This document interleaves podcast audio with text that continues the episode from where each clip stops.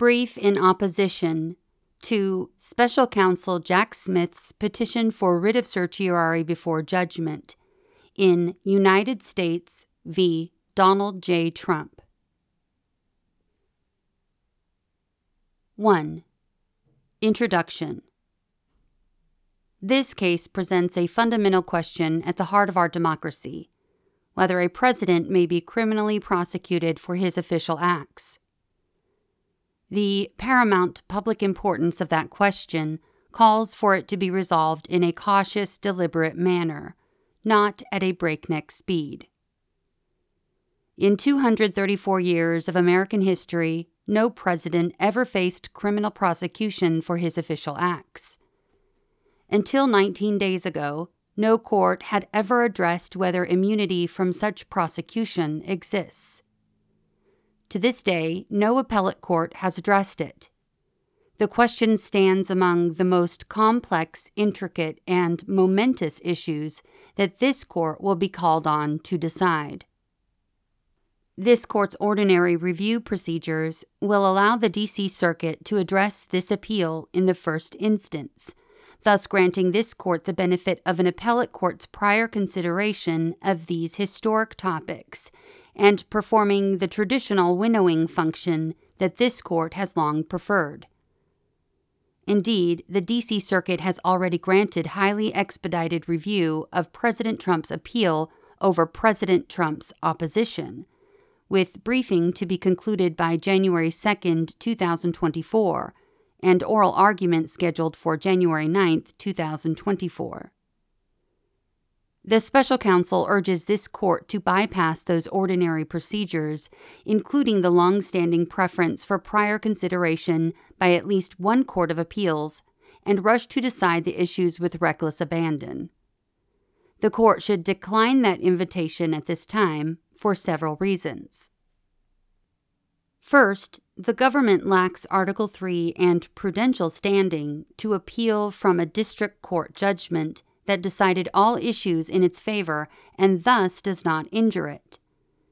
Because the government is not injured by the decision below, this case does not fall within the narrow class of cases where this court has permitted a prevailing party to appeal from a lower court victory. Second, prudential considerations weigh heavily in favor of allowing the D.C. Circuit to address the issues in this case before this court consistent with the court's ordinary review procedures. In fact, such lower court consideration is rapidly underway. The D.C. Circuit has expedited President Trump's appeal and scheduled briefing to conclude by January 2, 2024, with oral argument on January 9, 2024. Third, the special counsel identifies no compelling reason for the extraordinary haste he proposes. Instead, he vaguely asserts that the public interest favors resolution on a dramatically accelerated timetable to ensure that President Trump may be brought to trial in the next few months. In doing so, he confuses the public interest with the manifest partisan interest in ensuring that President Trump will be subjected to a months long criminal trial at the height of a presidential campaign where he is the leading candidate and the only serious opponent of the current administration. The combination of an almost three year wait to bring this case and the special counsel's current demand for extraordinary expedition, supported by the vaguest of justifications, creates a compelling inference of partisan motivation. Fourth, the case law the special counsel cites does not support his request. Most notably in United States v. Nixon 1974, this court did not face the same historically blank slate that it confronts here. In Nixon, there had been extensive, thoughtful consideration of presidential privilege applied to criminal subpoenas, including multiple appellate decisions over nearly two centuries between United States v. Burr, 1807, and Nixon v. Sirica, 1973. Here, the sum total of judicial grappling with this issue is one 19 day old district court opinion. This history counsels in favor of allowing the D.C. Circuit to address this appeal first in the ordinary course. Fifth, the district court's ruling below was issued nine days after the close of briefing due to the special counsel's insistence on speedy resolution. The result was a hasty analysis of complex issues that overlooks binding authority and commits manifold errors, thus illustrating the hazards of rushed consideration of these questions. This appeal presents momentous historic questions. An erroneous denial of a claim of presidential immunity from criminal prosecution unquestionably warrants this court's review. The special counsel contends that it is of imperative public importance that respondents' claims of immunity be resolved by this court. That does not entail, however, that the court should take the case before the lower courts complete their review. Every jurisdictional and prudential consideration calls for this court to allow the appeal to proceed first in the D.C. Circuit. Haste makes waste is an old adage. It has survived because it is right so often. Jurisdictional Statement The court lacks jurisdiction to grant the petition because the government lacks Article 3 and prudential standing to appeal from a judgment that is entirely favorable to it.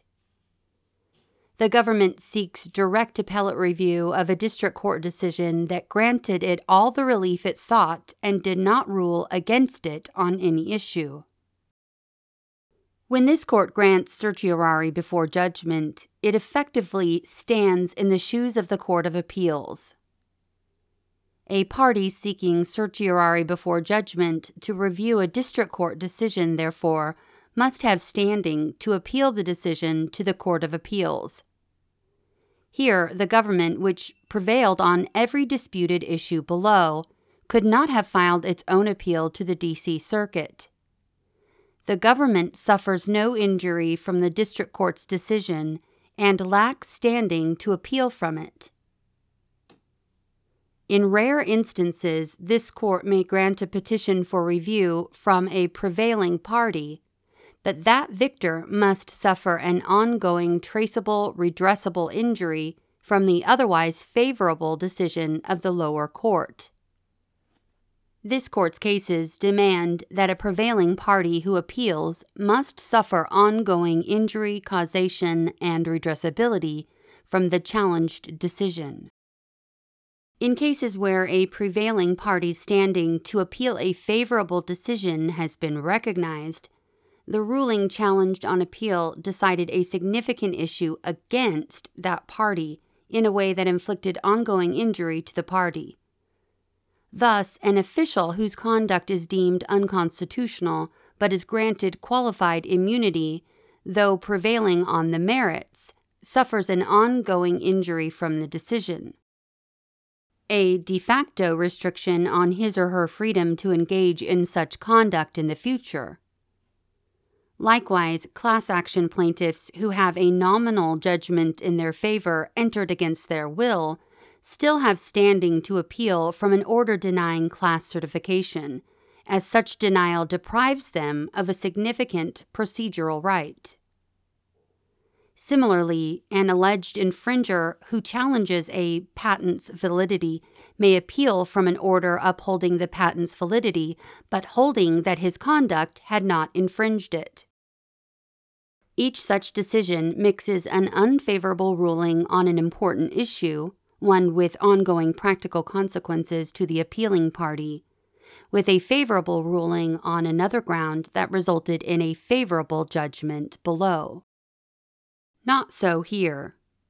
The district court denied President Trump's claims of presidential immunity and double jeopardy in toto, wrongfully holding that there is no presidential immunity from criminal prosecution for official acts at all and that there is no bar to criminal prosecution from President Trump's Senate acquittal.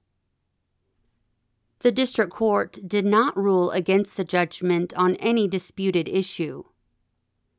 The judgment, therefore, does not have prospective effect of an adverse nature on the government. No injury to the government is fairly traceable to the district court's decision. The only injury the special counsel asserts in this appeal, i.e., possible delay of the trial date, even if it is cognizable at all, is not caused by the district court's decision in the prosecution's favor on all issues. Instead, the government contends that this court's rulings in Griggs and Coinbase, which require a stay of proceedings pending appeal, are inconvenient and therefore harmful. The government may be injured by President Trump's appeal, but it is not injured by the district court's judgment, and thus it may not file its own appeal from that judgment. Moreover, even if the court had jurisdiction to grant the petition under Article 3, which it does not, the court should not exercise it here, under long standing rules of prudential standing. Ordinarily, only a party aggrieved by a judgment or order of a district court may exercise the statutory right to appeal therefrom. A party who receives all that he has sought generally is not aggrieved by the judgment affording the relief and cannot appeal from it.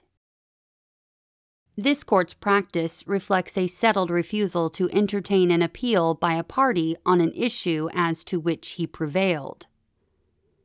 This special counsel's bare political desire to have an earlier potential trial date does not place this case in a special category when it comes to this court's review of appeals brought by winners.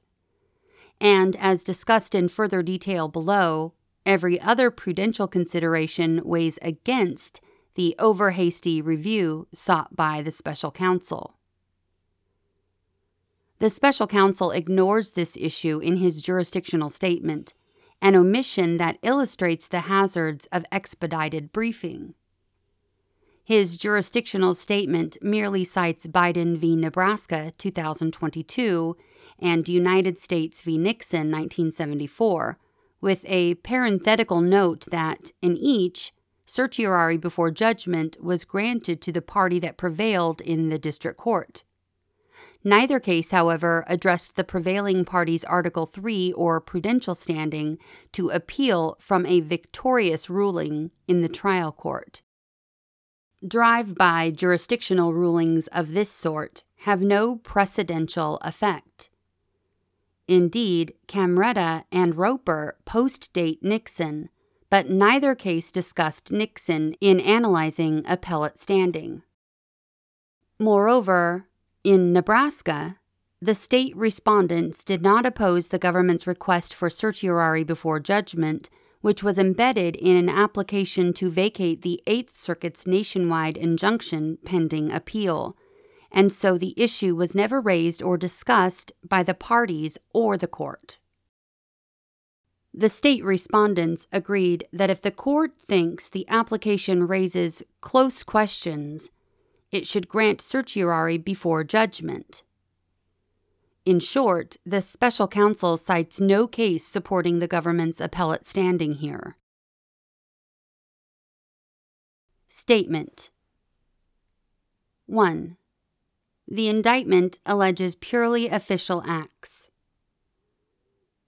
On August 1, 2023, President Trump was indicted on four counts related to his attempts to dispute the outcome of the 2020 presidential election.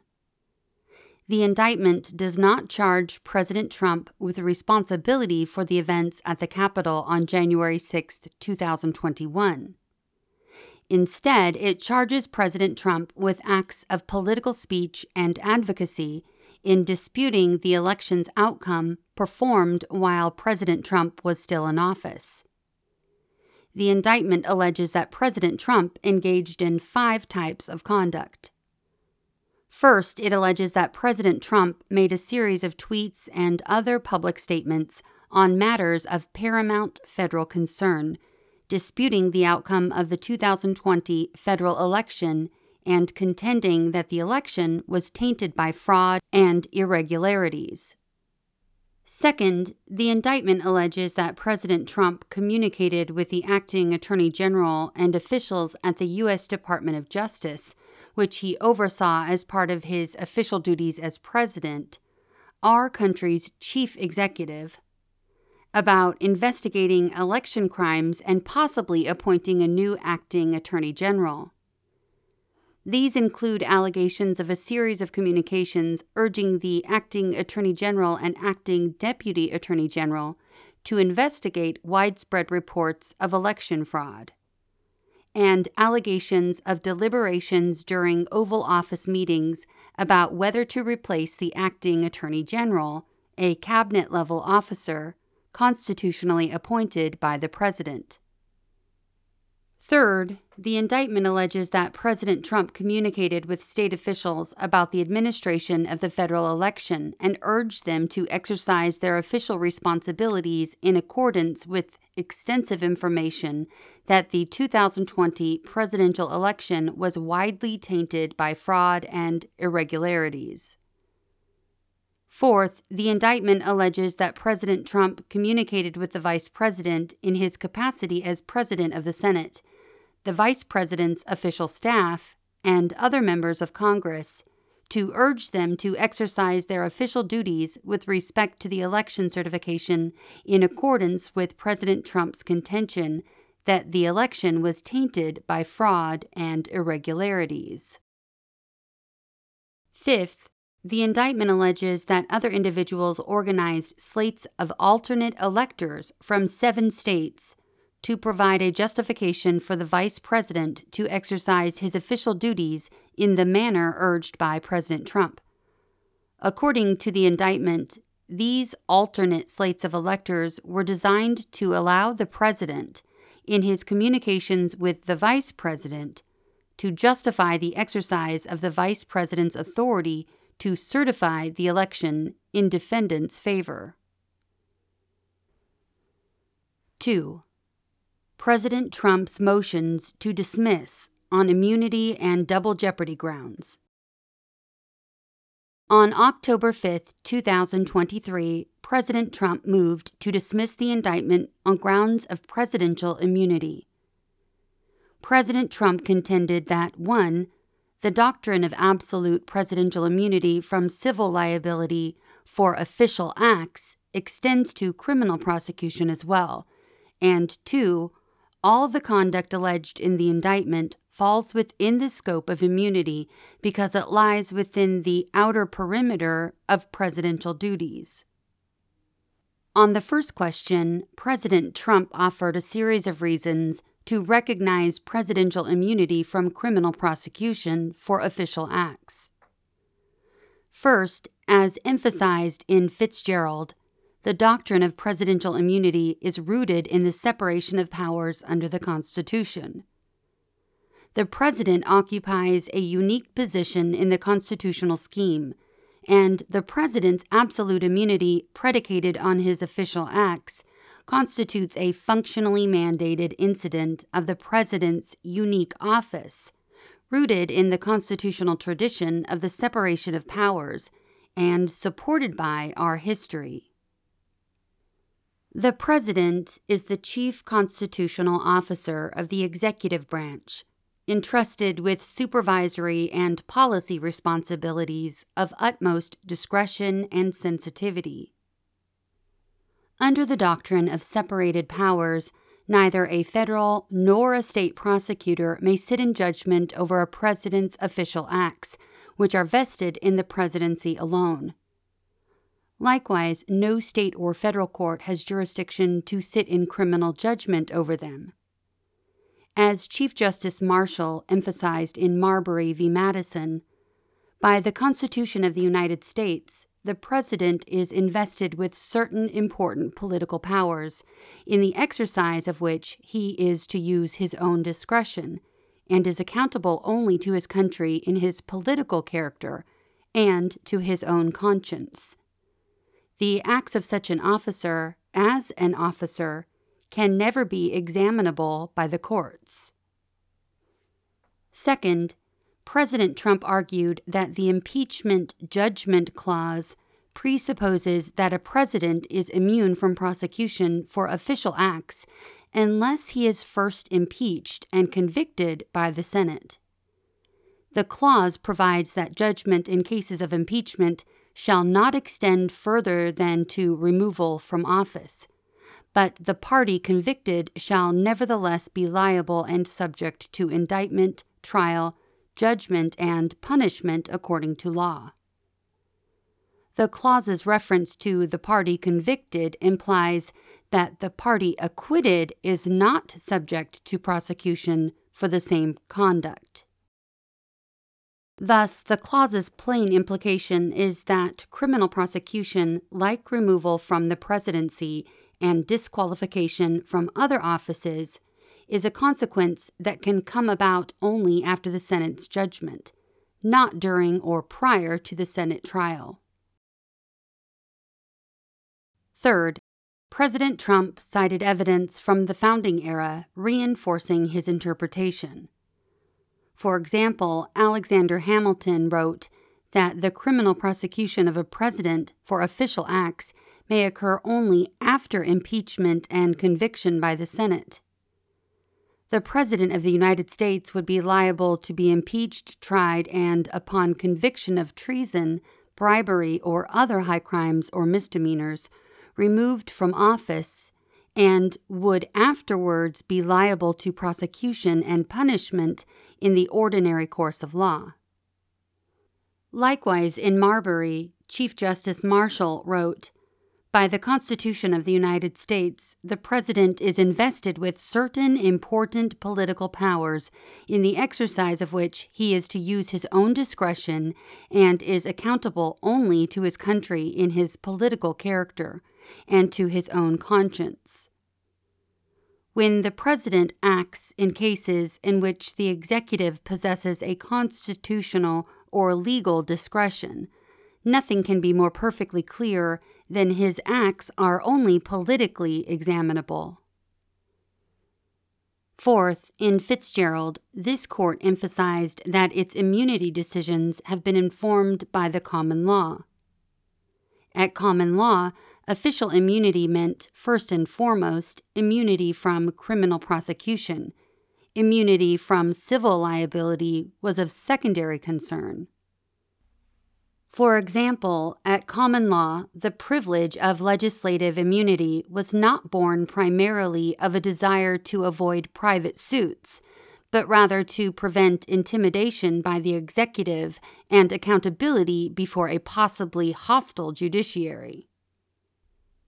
Preventing the instigation of criminal charges against critical or disfavored legislators was the chief fear that led to the recognition of that doctrine of immunity. Fifth, President Trump argued that the 234 year tradition of not prosecuting presidents for official acts supports his claim of immunity American history abounds with examples of presidents who were accused by political opponents of committing crimes through their official acts. These extend at least from John Quincy Adams's alleged corrupt bargain in appointing Henry Clay as Secretary of State to President George W. Bush's allegedly false claim to Congress that Saddam Hussein possessed stockpiles of weapons of mass destruction to President Obama's alleged authorization of a drone strike that targeted and killed a U.S. citizen and his teenage son, also a U.S. citizen, located abroad, among many other examples. In each such case, the president's political opponents vehemently accused that president of criminal behavior in his official acts. Yet no president was ever prosecuted until this year the unbroken tradition of not exercising the formidable power of criminally prosecuting a president for official acts, despite ample motive and opportunity to do so over centuries, implies that the power does not exist.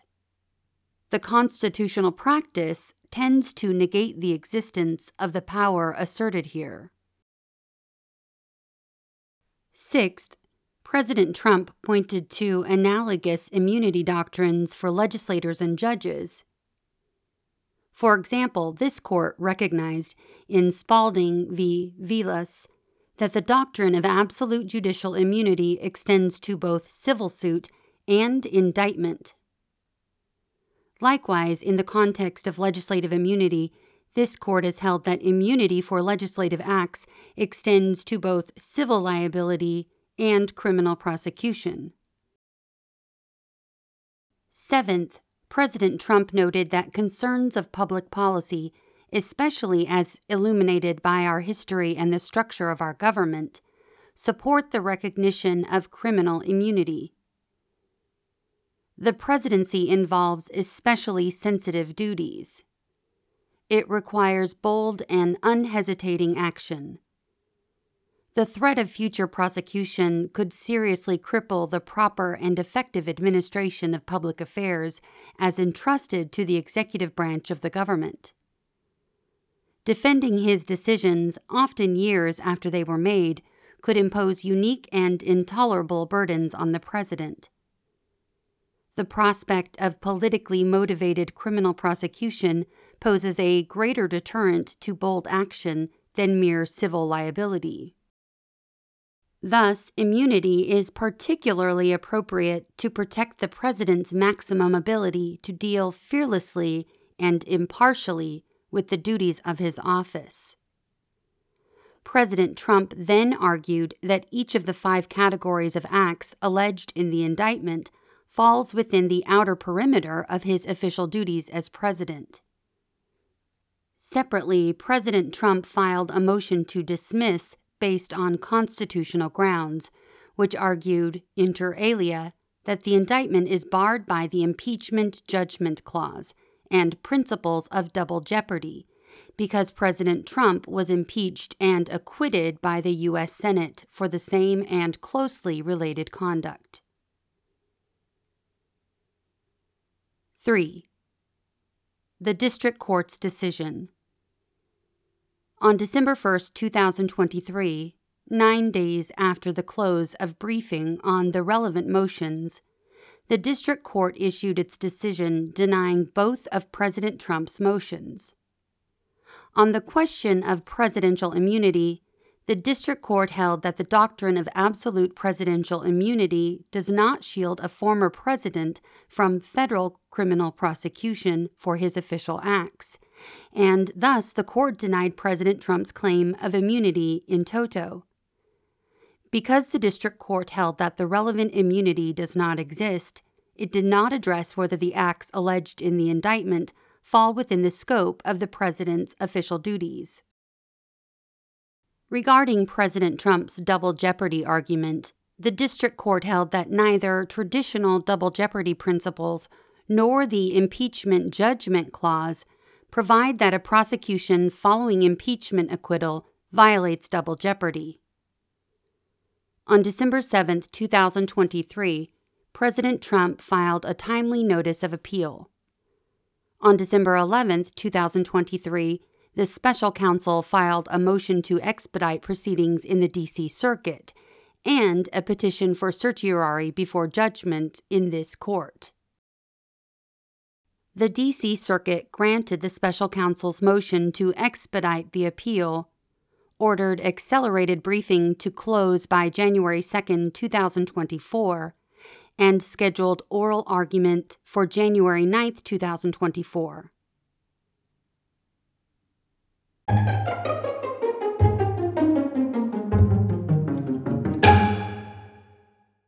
We've come to the end of part one of this opinion, but don't worry, next episode we will pick up right where this episode left off. Until then, thanks for listening to What SCOTUS Wrote Us.